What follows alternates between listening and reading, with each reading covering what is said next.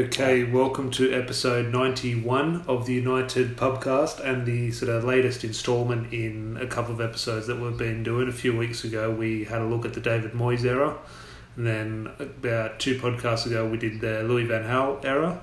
So it's only fair to continue in that vein of form, and now the Jose Mourinho era, and where did it go wrong? Well, for some people, where did it go right? We'll obviously debate that. But um, first of all, Larry, um, still counting the days until Premier League football returns? Oh, Tom, I'm like, I try to be a little bit more reserved when we do our podcast, keep things professional, but I gotta say, I'm like semi at the moment. I'm, I'm getting excited. It's almost as good as I felt when Martial scored that filthy goal again. Who was that again? Was that against Norwich? Oh, you test my memory there. I know it was at Old Trafford. I Watford. Whatever. I think it, was, I think it was Watford. They were I think it was Watford. Whoever it was against, that how I felt in the in my pants. That's how I feel thinking about football coming back. Bring it on. Well, we'll definitely get into that in the next podcast next Monday, where I think we'll try our best to have a guest on. We'll let our viewers know, but we might as well get into it. And I enjoyed the Louis Van Gaal one very much in terms of talking about the ups and downs of his time at United. And Mourinho was certainly no stranger to ups and downs. There was plenty of them. But we'll just well before we get into his time at United, obviously he was a huge name in world football. And when you cast your mind back to how far ago it was, you remember him on the touchline for Porto against Man United. And then obviously sort of really made his name sort of in the English game at Chelsea. And that was, you look at 2004, 2005 type thing. That is a while ago. That's 15 years ago. So he's been around a while and he's always been, I wouldn't say linked with United job, but he's always been relevant to United because he sort of didn't knock Fergie off his perch, etc. But he was definitely a key figure in. Well, he sort of overtook Arsene Wenger and became Sir Alex's biggest rival. So he'd always had that connection with United. Then there was that time when Ferguson was retiring. Um, it looked like David. Moyes, obviously did appoint David Moyes, but I think the club or Jose Mourinho definitely himself wanted the job. So there was that whole Real Madrid knocking Man United out. Everyone assumed Jose Mourinho potentially the next manager or the right manager to take over from Ferguson, but that obviously didn't happen. And he went off to he obviously came back to England with Chelsea and did well, but then it, it almost sort of all came to the crumbling down for it for him and the club. So, just your general thoughts of Jose Mourinho before Man United, just as his time at Porto, Chelsea, Real Madrid, etc. What did you think of the manager and almost more importantly, the man? Yeah, Jose Mourinho is a very unique character in the game and something that I feel like is dying, not just in football, but in sport in general, is having those genuine characters. Um, but Jose was that. Um, he was an enigma. He very characteristic. You know how you have those players that the opposition uh, in the in an opposition where you're like, I don't really like that player. It's what Roy Keane was to us. Jose Mourinho almost became the manager version of the player that we all love to hate. Um, in saying that, very successful and a very unique character. His philosophy on football, um, you know, he believes, you know, if, if anyone's read his book, he's a believer in you know, you actually control the game when you don't have the ball. So I thought that that was very interesting. He, he, almost broke the mold for Portuguese managers as well to really get an opportunity. Um, look, he was a manager I always wanted post Fergie. Um, and I think if you told any United fan who would be the perfect replacement when Ferguson retired, it would have been Mourinho. So I was definitely excited when I saw that we were getting him in, no doubt. Well, we could always look back and think, well, he might have done better if he came in at this stage rather than this stage, etc. But if we look at it just the situation he found himself in when Louis Van Gaal was sacked, what do you think your expect? If you can cast your mind back, what were your expectations? Because we always sort of look back with sort of a in hindsight, but we've been in a mess for so long. So we do have to remember the mess Louis Van Gaal, or perceived mess Louis Van Gaal left us in. What were your expectations when Mourinho came in? It's a hard one because you always have an expectation of a manager, whether the playing squad is good or not, fairly or unfairly. For me, I always thought two to three years in, I thought by by the third year, to be more specific, we would be at the very least challenging for the title. Uh, I think we've all built up this idea in our heads that Jose on the third year achieves the ultimate success, or in the second year. Um, but you know, looking at our playing squad, you thought you'd give that second year a little bit of a little bit of buffer. Um, so I mean, I don't know about you, but yeah, I always thought the third year, looking at the nature of our squad, that's when we'd peak. Yeah, it's hard. Well, when he came in, it was all he came. We'll get into the Pep Guardiola versus Jose Mourinho debate in a little bit. But did you expect when he came in that it was going to be three years, like just the usual Jose Mourinho three year period, or did you think new manager, new club, this is the biggest club in the world, this is something different for him, it's going to be a new Jose Mourinho? Like, because, because I, I thought that, and I think looking back, that's probably just the fan in you. You wanted to sort of have positive thoughts. You wanted to think this could be something different and he could build something. We're obviously very wrong, and um, sort of it proved to be textbook Jose Mourinho. But did you think that it might be something different?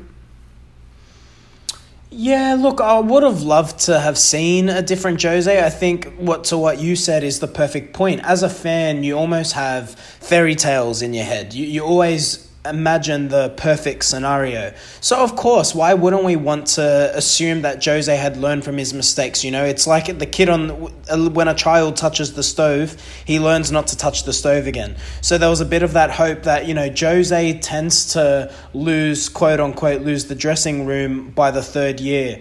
I was always hopeful that hopefully he's learned from his mistakes, but you know we'll get into it. But uh, yeah, uh, unfortunately, I don't think we did get a different Jose. Yeah, well, he definitely didn't learn his lesson. But we'll go into the transfer business when he first arrived, and I think that is one of the strengths or something that got most fans the most excited. Is that because we obviously did find ourselves in the Europa League, so could we attract players? Could we not attract players? And that um, myth was often, well, straight away put to bed. Because if you look at the four players we signed, obviously his first signing was Eric Bailly, um, but then obviously the big names in Zlatan Ibrahimovic, Henrikh Mkhitaryan, and obviously um, the world record at the time, Paul Pogba. Cast your mind back, how exciting was those first four signings going into that first game of the season? Oh, it's very exciting, particularly when you saw the signing of Pogba. For me, and again, this comes back to my original point. When we signed Jose, I thought three years, but then I saw Zlatan come in, I saw Pogba come in, and straight away, I think I almost maybe this was my myself, so I'm keen to see what you thought. But the, in my head, Rooney, I always thought if you put a good striker around him, maybe we'll see the best of him again. But the truth is, he was declining. Um, but the idea of a Rooney, Pog, uh, a Rooney Zlatan partnership with Pogba in behind, uh, and perhaps the speculation and the what's I'm looking for the right word. Maybe the the build up around Pogba made us believe he was a better player than what we thought he was.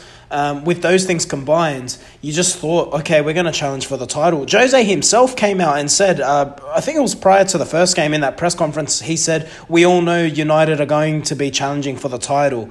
So, yeah, my expectations were starting to drift towards could we win the Premiership? Well, if you look at the Paul, just the Paul Pogba transfer, obviously we know how it played out with Jose Mourinho and how it ended. But looking back, Jose, Paul Pogba for me is the perfect Jose Mourinho player. You can forget about the personality, but in terms of his attributes on the pitch, I thought it was a perfect signing for Mourinho. Exactly the type of midfielder he wants. But we don't know. Uh, probably more information has come out recently that it wasn't a Jose Mourinho signing. But at the time, I definitely thought it was. I thought it was Mourinho who attracted Pogba. But um, do you, sort of with all the information we have now, do you think that was a Ed Woodward signing or a Mourinho signing? Because obviously this is Mourinho before he's fallen out with Pogba. Obviously, he, when he first arrived, he probably sort of on friendly terms and very polite to each other. It's definitely a Manchester United signing, and by that I mean it was Wood, Woodward had definitely been working on this. I mean, it's it's common knowledge now that this deal took two years to get done. Uh, and obviously, Jose just would have given the final thumbs up. But I think if he said no, it was going to happen regardless. This isn't uh, Mourinho, uh, sorry, this wasn't Louis Van Gaal and Toni Kroos. Uh, Paul Pogba was always going to come in just based on his marketing ab- ability alone.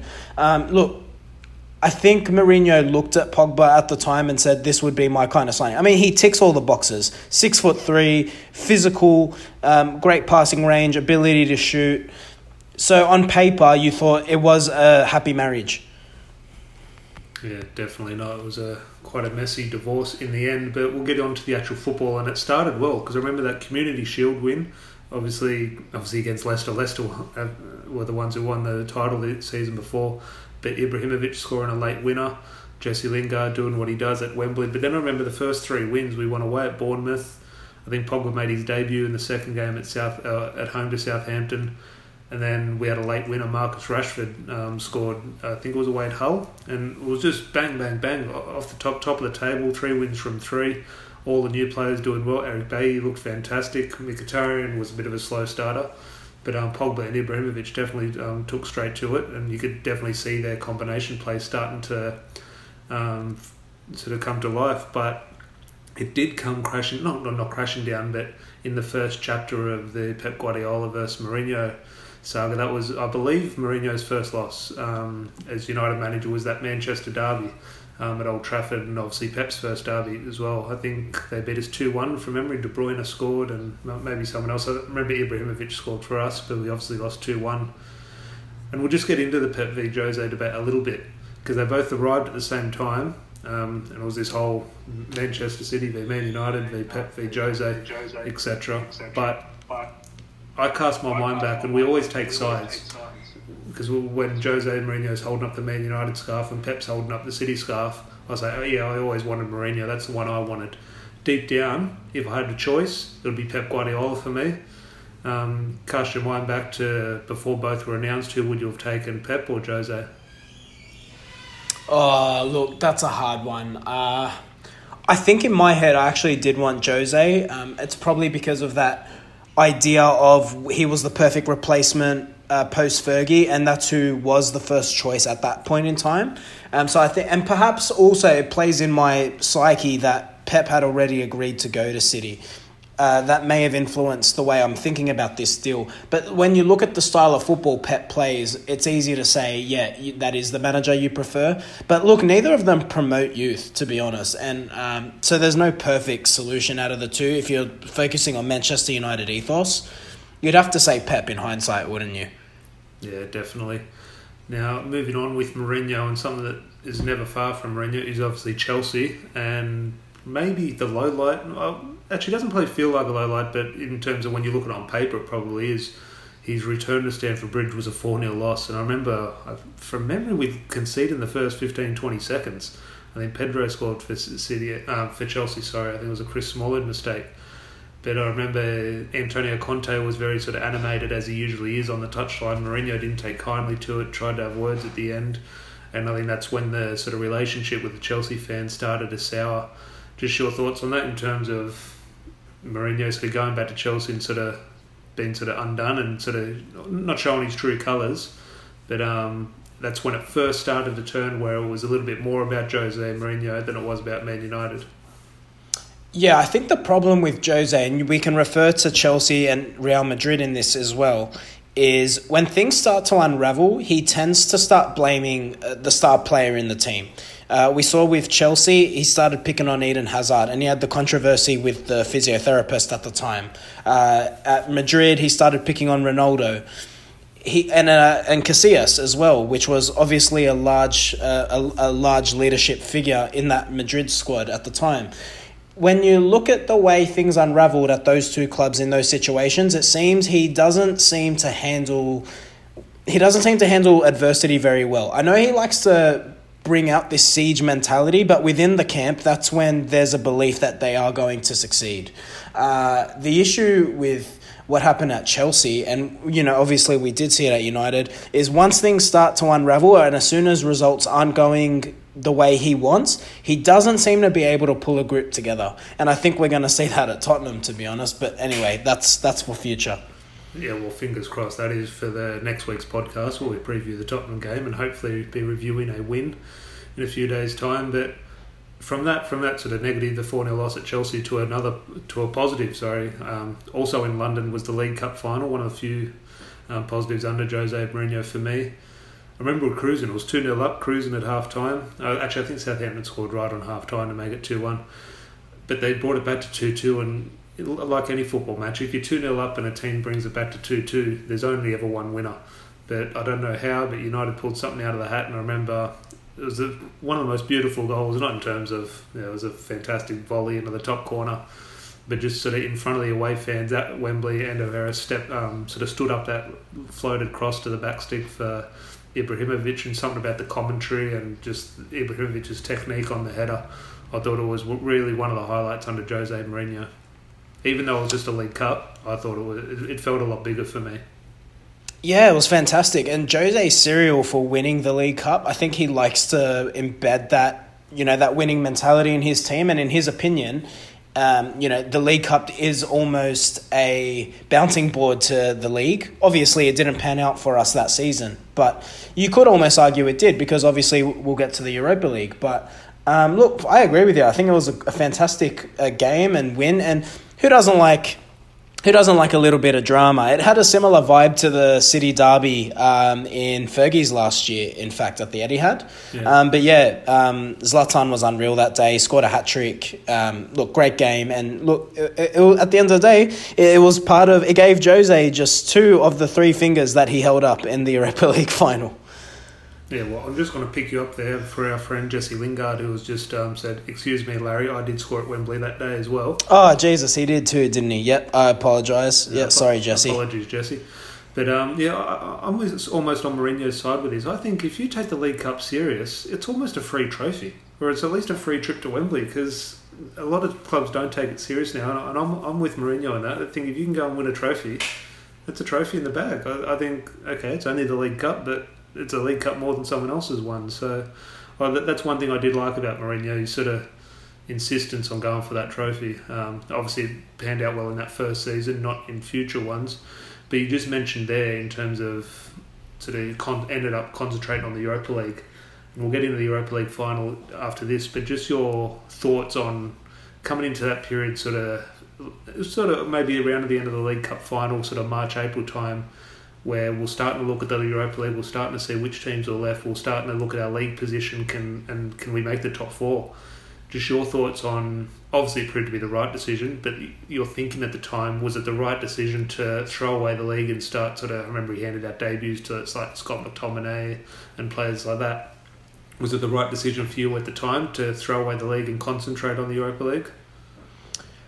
Oh, look, it, it's very easy to make a call in hindsight. I think the end result shows it was the right call, but we obviously did see our results dip off. And I think for Jose, he probably looked at our fixture list, look at the players, and to be honest, like I don't really buy into this whole thing of you know you can't maintain the league when you're in the Europa League. At the end of the day, it's one day's difference compared to the Champions League, and I don't know what statistics and other teams form has shown prior. But for me, it's it's the same thing. It just depends how do you balance your squad. But if you're looking at the strength of our team at the time, and of course, like I said, uh, as a prerequisite at the start, coming into the season, you thought we have a strong side. But then it was clear Rooney was, you know, obviously on the wane, um, pun not intended, and overall the squad was quite weak. So I think from Jose's point of view, he obviously looked at the Europa League fixture list, and while it did get a bit hairy, particularly in the semi final, you'd have to say the run in was quite straightforward. So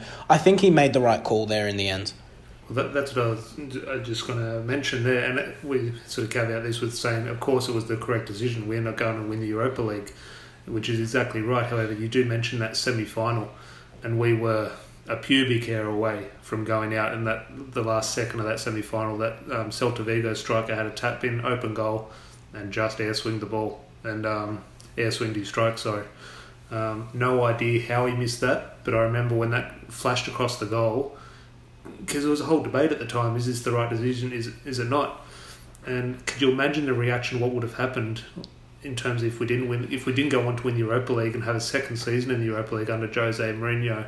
What would have happened in that second season because we go into the second season and he has what he mentions, which we'll get into.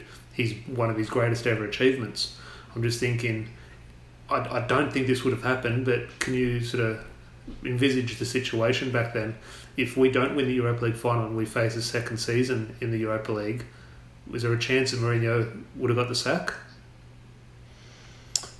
I don't think so. I think Ed Woodward put a lot into securing Jose. So I think even if we didn't, you know, finish in the Europa League or finish winning the final, should say, I still think he would have stuck with him, um, much like we saw at the tail end of last season with Solskjaer. However, look, who who knows? Um, but yeah, I, I, just I don't think so. I think there was there was a lot going into it. He was obviously a very highly paid manager, uh, so I think he would have seen it out nonetheless. However, I do add to that that if we didn't finish in the Europa League, he would still be demanding more funds for more players, and perhaps he gets sacked sooner. So, who knows? Well, on to the Europa League final, and probably the highlight of his time at United, especially on paper when you look at a European trophy. But it was textbook Mourinho. He just got it spot on. Like he talked about little things in terms of the um, selection of Marouane Fellaini, the way he sort of used Chris Smalling in sort of an attacking sense in terms of the way that he didn't want him to pass the ball because he felt he just couldn't play against a team like Ajax. And you look back now and you look at that Ajax team and they're full of names. And look, we just did a podcast recently on Donny van der Beek. He was playing in that. Frenkie de Jong was playing. Matthijs de Ligt. Ziyech, who's now signed for Chelsea. It's a hell of a team, obviously at a younger stage, and we went in clear favourites. But it was just a real Mourinho performance. Like it was the most comfortable European final in history for me. Yeah, United dominated from the outset, and that's the tactical nous of Jose. You know, you can say what you want about his shortfalls, and there are plenty. Uh, he has lots of faults. However, tactically, I think he's brilliant. Um, again, and what you touched on there, how he utilized or didn't utilize Smalling in that Europa League final. Um, again, very interesting the way he started Fellaini, used a long ball, to, but he thought, you know, it played into United's hands in the end. And you're right, it was the most comfortable Europa League final you could have hoped for. Well, moving, and I remember it being so positive then because that whole season was hinging on qualifying for the next season's Champions League. We finally did that on the last day of the season and for the weeks building up to that, it really became a case of, well, Antoine Griezmann is going to sign if we're in the Champions League. And it's come out pretty much since that that deal was done. Um, Atletico Madrid were obviously then hit with a transfer ban, and that sort of um, changed Antoine Griezmann's decision. Well, supposedly changed his decision. But um, I remember being so close to signing Griezmann, and the excitement levels were through the roof. But we'll move on to the transfer window for the following season, and obviously Griezmann wasn't a part of that. But we'll just look at the names. Obviously, we signed Victor Lindelof, who I think were heavily linked with the January before, um, but it never got over the line. So we signed him from Benfica. We also signed Nemanja Matic, who, because defensive midfield was obviously a big issue at the time. I think obviously uh, Wayne Rooney played a lot in midfield and that didn't quite work. And Mourinho, um, sorry, uh, Wayne Rooney, sorry, end up leaving. So there definitely was a sign, uh, a room in the squad for a central midfield and especially defensive one. There was Eric Dier was thrown about, Nemanja Matic. I think there was one other player. I forget any names ring a bell for you. It was either Dier, Matic, and someone else. It might have been Fabinho. Was that it? Fabinho went to Liverpool. Yeah, yeah. There was big links with Fabinho at the time. I think it's, but we ended up signing on Matic, and a lot of people weren't really over the moon with that. It was almost sort of bringing the old boys together with Chelsea. But um, we could discuss Matic's time at the club um, another time, another day. He's actually doing quite well now. But um, the the big signing was obviously Romelu Lukaku. It was going to be Alvaro Morata for what seemed like ages, and then almost the day before Lukaku was supposed to sign for Chelsea, and the day before Morata was supposed to sign for United. Um, it was this flip flop, and they switched, and Lukaku ended up on United's doorstep, and Morata down to Chelsea. Your thoughts on that whole striker saga? Lukaku was the one I wanted for sure. Um, the prospect of Lukaku linking up with Pogba was very exciting, and the way they uh, did the little promo video, Pogba and Lukaku, how good was that? That that was fantastic. Agent P. Um, look, Morata's a, a, like at the time. You're right. Like the, the links suggested it was Morata. I think I think United obviously do have a list of transfers, just like any other club would. There must have been a time in that where they thought you know Lukaku won't get done, negotiated with Morata. Um, I'm certain the player thought he was coming to United, and then we saw Agent P had secured the deal for Lukaku. Look, at the time, you'd have to say Lukaku was the favoured one, just because he was obviously Premier League proven. Well, you look back at Mourinho's first season at United, and it started so positively, but I don't think it started as good as the second season. Um, we obviously got off to a fly, and it was 4 0 FC. Did we win the first two games or first three games 4 0? I forget. Two games. First again, and correct me if I'm wrong. That was your cast your mind back. That was your first United match. Your your first trip to um, Manchester that year.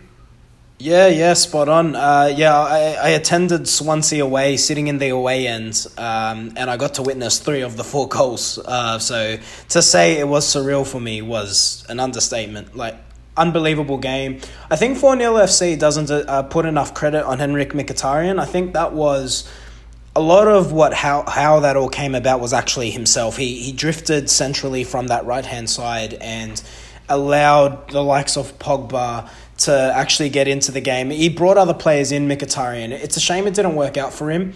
Um, but I just want to put credit on his name just to say, you know. And, and the other highlight of that period was obviously Martial and Rashford. Uh, Rashford started the first two games, comes off, uh, gets benched for Martial during, and then Martial would come on and score. And then in the third game, uh, Martial got started, got benched, and then Rashford came on and scored. So we had a good sort of dynamic in the squad where they were kind of, those two were pushing each other to, you know, higher levels.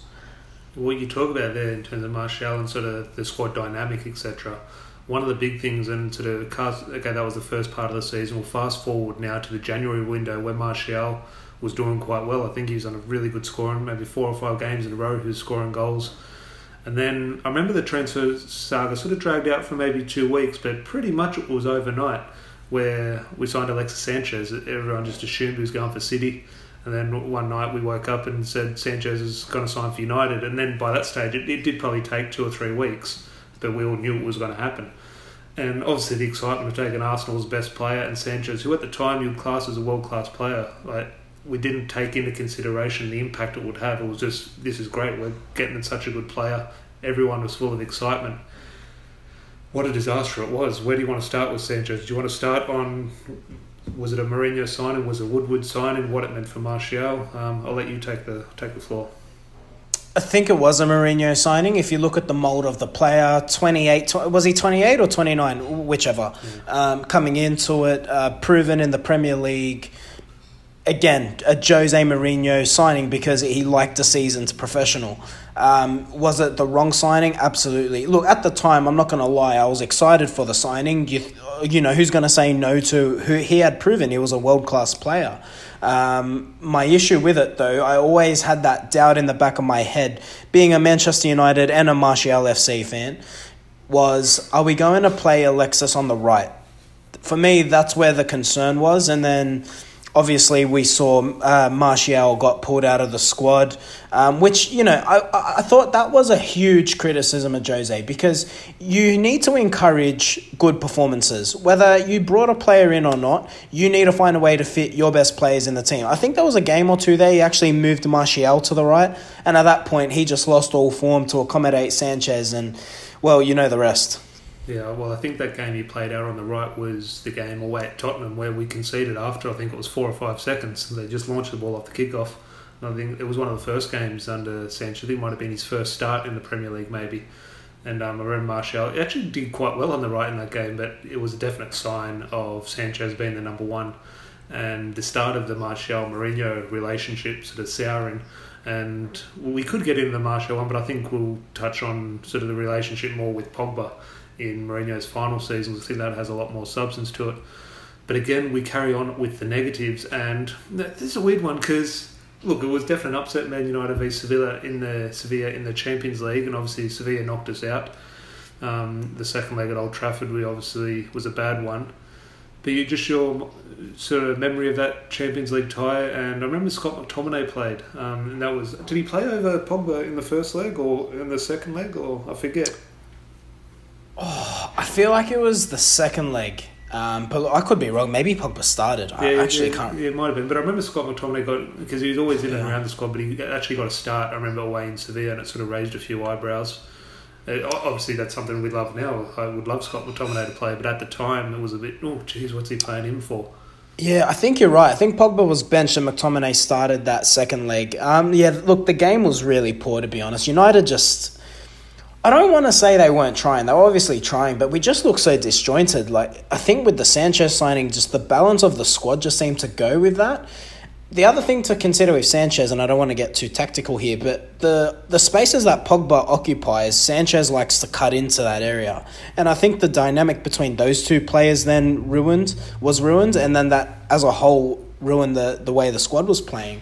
Um, of course, I know we have the City game, uh, which you know is obviously stands out from that season. But yeah, I just that game was awful, Tom. It just and obviously Jose's press conference afterward. Well, that, that's that for what I me. want to touch on in terms of not so much the game, but Mourinho's reaction and sort of the reaction to his words.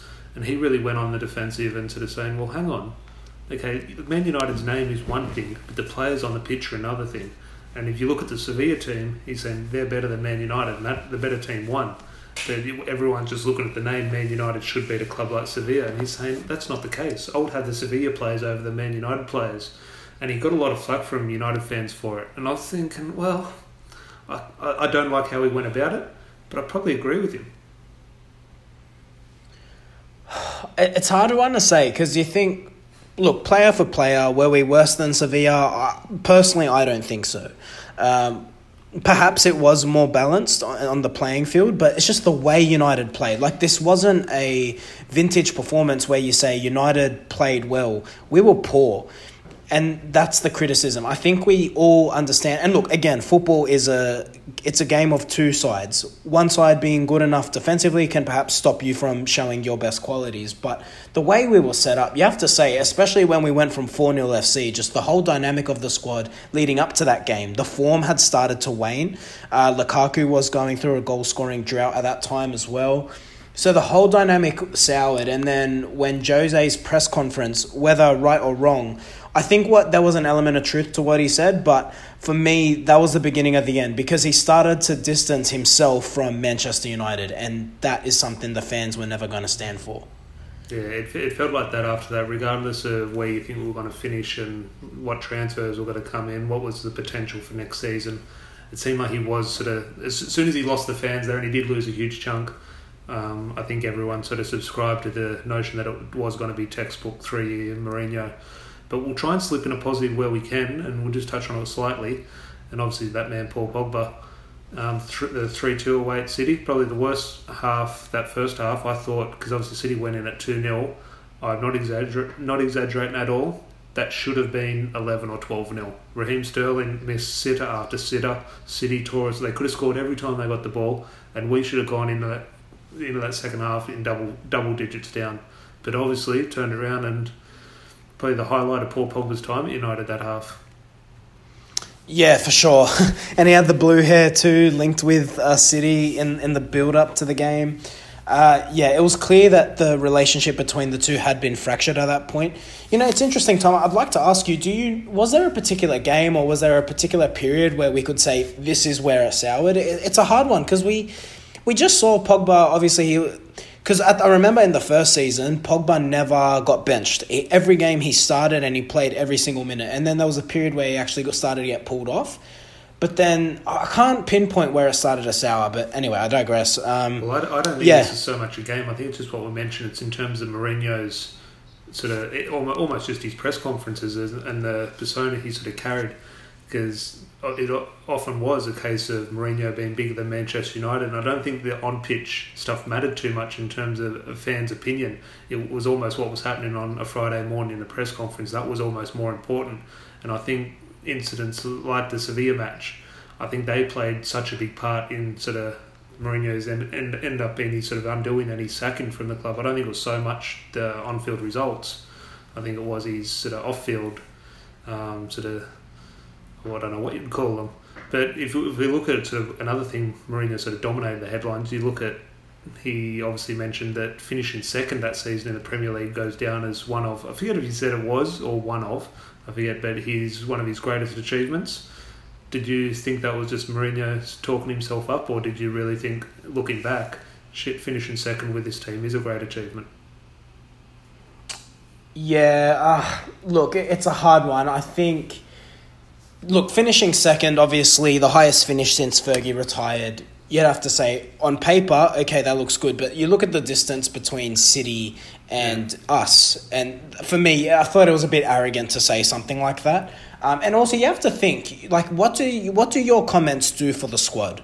You know, like you're trying to, you want to keep these players on side. You want to build trust in these players. You need to face the reality. You might not get all the signings you want at a particular point in time. And I just feel like it's an issue that he publicly slayed. He basically, like, just think if you're a player in that squad and he says, you know, this is my greatest achievement, it's like, well, d- does he not think I'm good enough? That's the frustration. And look, I, I don't agree with that statement, Tom. I, I think it was arrogant. And I think if you looked at our team on paper, I don't think it was too far fetched to say we had the second best team uh, in in the league. I thought it, but there wasn't much between us and Liverpool in terms of second and third. But at the end of the day, I thought it was a fair result for our squad. So I thought it was a little bit arrogant. Yeah, no, I think it was definitely one out of the Mourinho handbook. But we'll come crashing back down to earth and a final that's kind of often forgotten about, and so we won't touch, we won't sort of talk about it too much. But we obviously lost 1 0 at Wembley to Chelsea in the FA Cup final. Um, his old club, uh, Phil Jones, doing what Phil Jones does and gave away a penalty. And um, I remember that, that final being almost. It was the least exciting FA Cup final. Even the build up was sort of. Again, it was all surrounding Jose Mourinho and Lukaku's injury. And there just wasn't that excitement. Just, okay, we lost 1 0 and Chelsea, they're sort of we have a bit of banter about it, but there's such a sort of hollow club, so it didn't really hurt too much because you, know, you don't really know any Chelsea fans who are going to give you any stick. And um, it was just a flat sort of feeling after that FA Cup final. Yeah, it was, and I hate to say it, but I felt like we were always going to lose. Um, in the build up to the game, we started to see links with Martial leaving. Uh, he was obviously benched. Uh, we saw the issues with Pogba. We were almost confident he was going to leave. So yeah, I just and again, this is the criticism of Jose, isn't it? It's just he creates such a toxic atmosphere that it goes into the fan base, and I think in I've never seen a lead up to a United game in my lifetime where the fa- the mood going in by the fans was so negative. Yeah, yeah, that's my sort of override memory of it. But we'll move on to because again, I don't want to touch on that Chelsea final, um, bringing back bad memories, and Phil Jones is flashing before my eyes. But we'll move on to well his final season because you have to remember he did have well technically the start to three seasons Jose Mourinho. So we'll move on to the 18-19 season and it did it carried on straight away. Um, it was obviously a World Cup season, so Paul Pogba had gone away, and we're going to get into the relationship with Paul Pogba in a sec. But um, he obviously didn't give Paul, Paul Pogba any credit um, coming back from the World Cup. He said, "Okay, it's good he won a World Cup, but what's he done here, etc." So that was the start of that. But he was I think was preseason. It was over in America, and um, obviously a lot of being a World Cup year, a lot of our sort of first teamers were away on sort of extended holidays, and the toys were out of the pram straight away. I remember him saying we had so many young players on tour, and he's. I remember one of the quotes was regarding Sanchez, and they questioned him about Sanchez's performance, and Mourinho came out and said, "Well, do you expect Sanchez to be excited by playing with these players? Like, why would Sanchez want to play with these type of players?" And like, he's sort of I remember Ferguson came out and said a similar type of thing like 20 years ago when they toured America, saying it's sort of hard for fans to go and pay top dollar when you're going to be playing a youth team. And Mourinho could have said that same thing, but Mourinho used it as an attack on the younger players and on the board. Yeah, um, and look, we said this uh, at the at the start of the podcast, didn't we? Once things start to unravel for him, it's like he loses control of the situation. His way of going on the defense is to attack everyone except himself. He doesn't reflect, uh, and I thought that was a real opportunity for him to really show the quote unquote new Jose. What he could have done is built this opportunity and sold it to the young players to say, if you guys step up here there could be a role for you in my squad this season. Instead, he took it to the media, said, you know, this is what's happening. I don't have the players I want here. It's not an ideal preparation. I also recall him saying, I've put I've given my board five signings. I'm, I'll be lucky to get one of those. Just all the language coming out. And look, who knows what he was saying behind closed doors. Maybe he said to those players, look, I need to say this because I need to bring transfers in, and this is my way of putting pressure on the board. But again, if you're telling that to or relaying that message to your players, again, it doesn't send the right message. So, look, in all cases, I felt like he was just putting nails into his coffin at this point. Yeah, no, pretty much bang on for me. Now we'll move on quickly to. There's not really much to talk about in the this transfer window. He obviously signed Lee Grant, um, Diogo Dalot, and the big one was obviously Fred. And um, I don't think there's too much but obviously Fred has taken a while to sort of come to grips with life at Old Trafford, but he definitely has. So you'd almost say those signings have been good signings. Um, Dalot can argue about his future, but Lee Grant is what it is, sort of thing. But Fred has proved to be sort of a very good player. It just didn't really work for him under Mourinho. It might have done if Mourinho stayed, we don't know. But um, we can't really touch on Fred and Mourinho too much because they're only together really for those first four or five months of the season. But I remember the first one of that season. I think it might have been the second or third game. I forget. We lost three 0 away, or three 0 at home. Sorry, to Tottenham. And my first memory of the game was we should have won three 0 It wasn't a bad performance at all. But you look at a three 0 loss at home to Spurs and how bad that actually does look on paper. Yeah, and I, I didn't actually think United played all that bad. Um, but look, as you said, three 0 is three 0 and he said himself, he's like, you, he goes, this is the, he goes, this is one of the best games I've seen us play.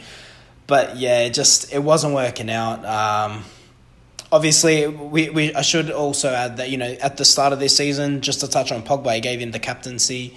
Um, yeah. It almost looked like he was trying to repair that relationship. Um, and then I believe it was after this game, if I'm not wrong. Maybe it was a game after that. Um, perhaps a Southampton, if I'm not wrong, where he actually stripped Pogba of the captaincy. But yeah, um, it wasn't a great start to the season for sure.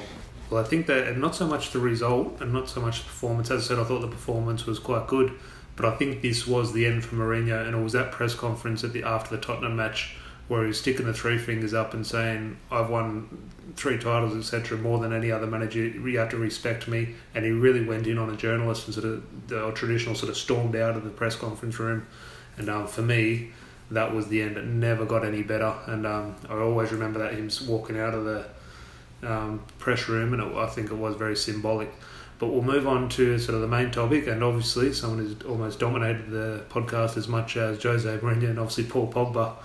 And I think just basically the virus, that whole sort of saga in terms of Mourinho coming out and calling Pogba a virus and the media obviously running with it. They had that altercation at the training ground where the Sky um, news cameras were there and they picked up a altercation where over an Instagram video which was obviously taken out of context, but Mourinho used it as a way of turning the media against Paul Pogba. Just your views on the whole situation, how it panned out. Was anyone in the right? Was anyone in the wrong? And just your general thoughts on it. I think there's wrong on both sides. Um, you know, it's a hard one. Like Fergie, every manager falls out with players, and to be fair, in Fergie's defense, and this is where I draw the difference, Fergie never publicly fell out with players until he was proven at Manchester United. You never saw in those initial six or so years where there was reports oh, he's really falling out with this player. Or, I mean, yes, we saw the, you know, he's lost the dressing room in the lead up to what was Fergie's first FA Cup final, which, you know, if you believe reports, saved his job. But there was never a single player who he really lost it with. And when he did lose it with a player, they were out the door pretty quickly. With Pogba, it just went on and on, didn't it? And because at this point, it's almost a full season where there were kind of a little bit of bickering. And I just thought the way it was played out so publicly, I hated it. Like, again, under, and I hate it. Like, I guess I compare to Fergie because he is the symbol of excellence. That's what a successful tenure when you're a top manager should look like.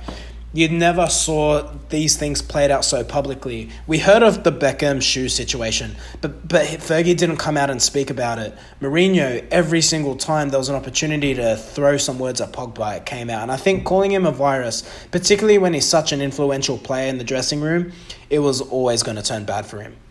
I think especially in today's media as well, especially using Sky Sports as a tool as Mourinho really did. You look at it, and especially in today's world, especially fast forward to the last couple of weeks and sort of Black Lives Matters, and it really did turn into because there's so many fans did turn on Paul Pogba in terms of they believed this virus situation, and it did have like like it or not, it did have real racial undertones in terms of the media's treatment of Paul Pogba. And I know a lot of people who are very good friends with who just they hate Paul Pogba I'm just thinking, why do you hate him? There's no evidence. We're just going by what the media is telling us. But if you look at actual his relationship with his peers, everyone loves him. Yeah, and that's what I'm saying. Like uh, he, it's clear he's very close with Lingard, um, Martial, Rashford. The core nucleus of that squad were good friends with Paul Pogba, and at this cut, at this point, he's a now a World Cup winner there's no doubt that this player is one your best player, two very influential in what is a young dressing room. So yeah, I just thought it was it was suicide by Jose. It really was. Well, the bad one, and we'll we'll, get into the sacking in just a sec. But I remember just your thoughts on that Pogba situation when Mourinho was sacked.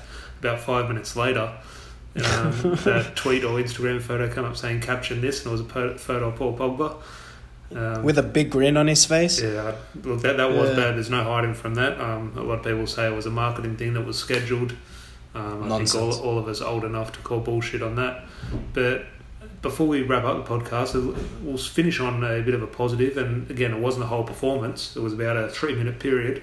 But one of Mourinho's highlights for me was away at Juventus. The Inter, the sorry, the Juventus fans obviously turned on him with his relationship with Inter Milan, and they were giving him sort of real sort of personal abuse throughout.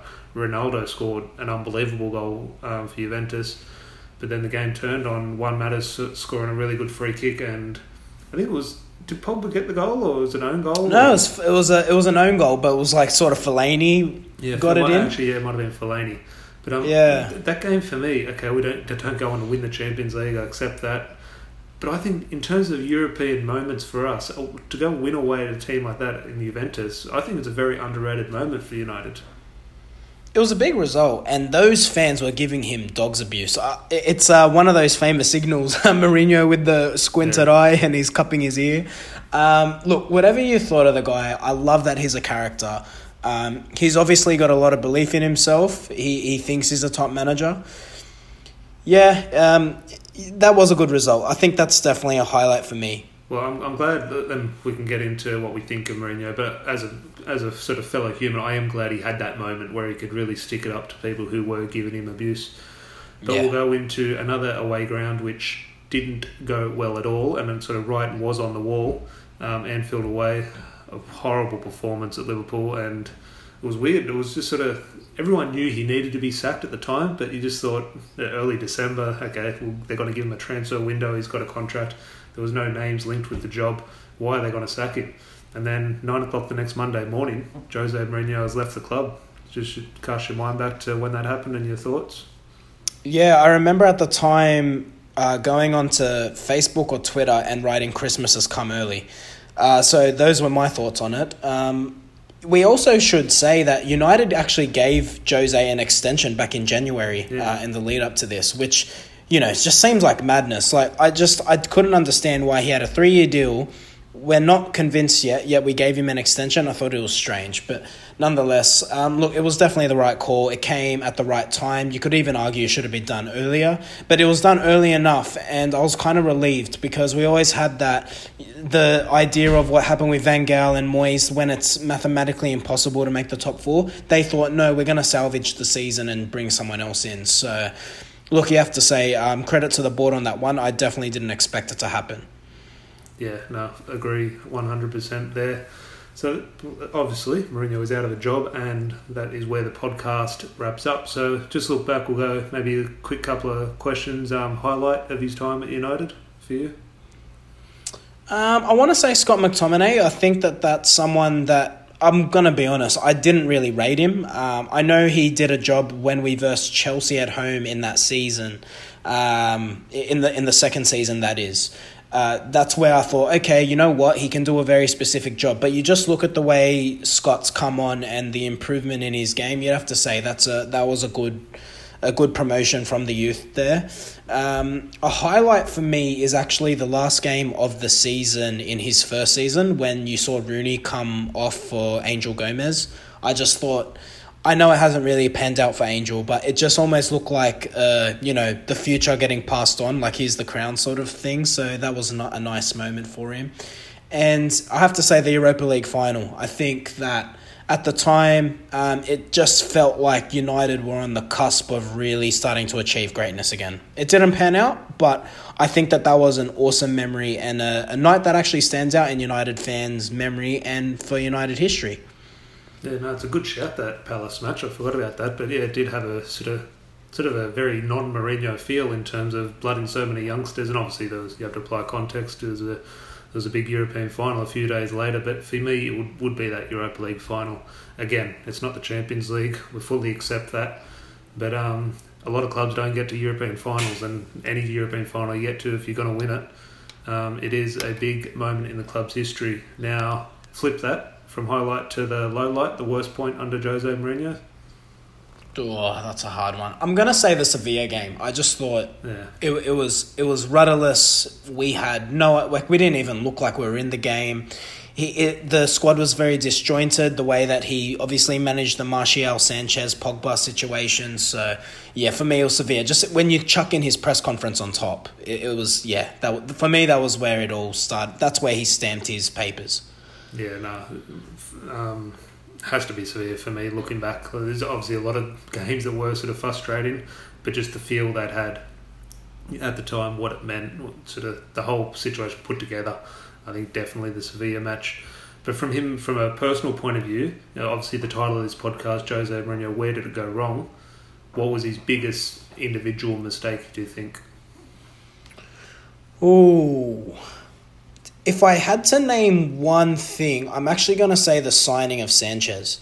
Yeah. Um, because you just look at the way the squad dipped off from that point. We had an informed player in Martial who was on a ruthless goal scoring run. And when you consider Lukaku had dipped off, it actually kept the dynamic of the squad quite well. Um, then he's obviously pulled Martial out. That then led to a situation with Pogba. Pogba's form dipped off. So you have to say the Sanchez signing, and when you also loop into you know, the cherry on top, Sanchez is still technically a Manchester United player, which has been a problem for us. So you have to say that uh, that's probably the biggest the biggest fault of Jose. I think that's. I probably would have said at the time just before you mentioned that and sort of brought it back up. I probably would have mentioned his treatment of Pogba and thought that is just sort of putting a nail in your own coffin. There, don't go after your best player because he's obviously performing as our best player as well. But um, yeah, I think when you look back and the impact Sanchez has since had as well, everything put together, I think it's um yeah definitely Sanchez is the biggest mistake. Whether that's Mourinho or Woodward, um, we'll know when someone releases a book in a few years. But um, just to finish the podcast, out of ten, his time at United. It's a tricky oh, one. Oh jeez, yeah, it is. I'm gonna say a, I'm gonna say a four.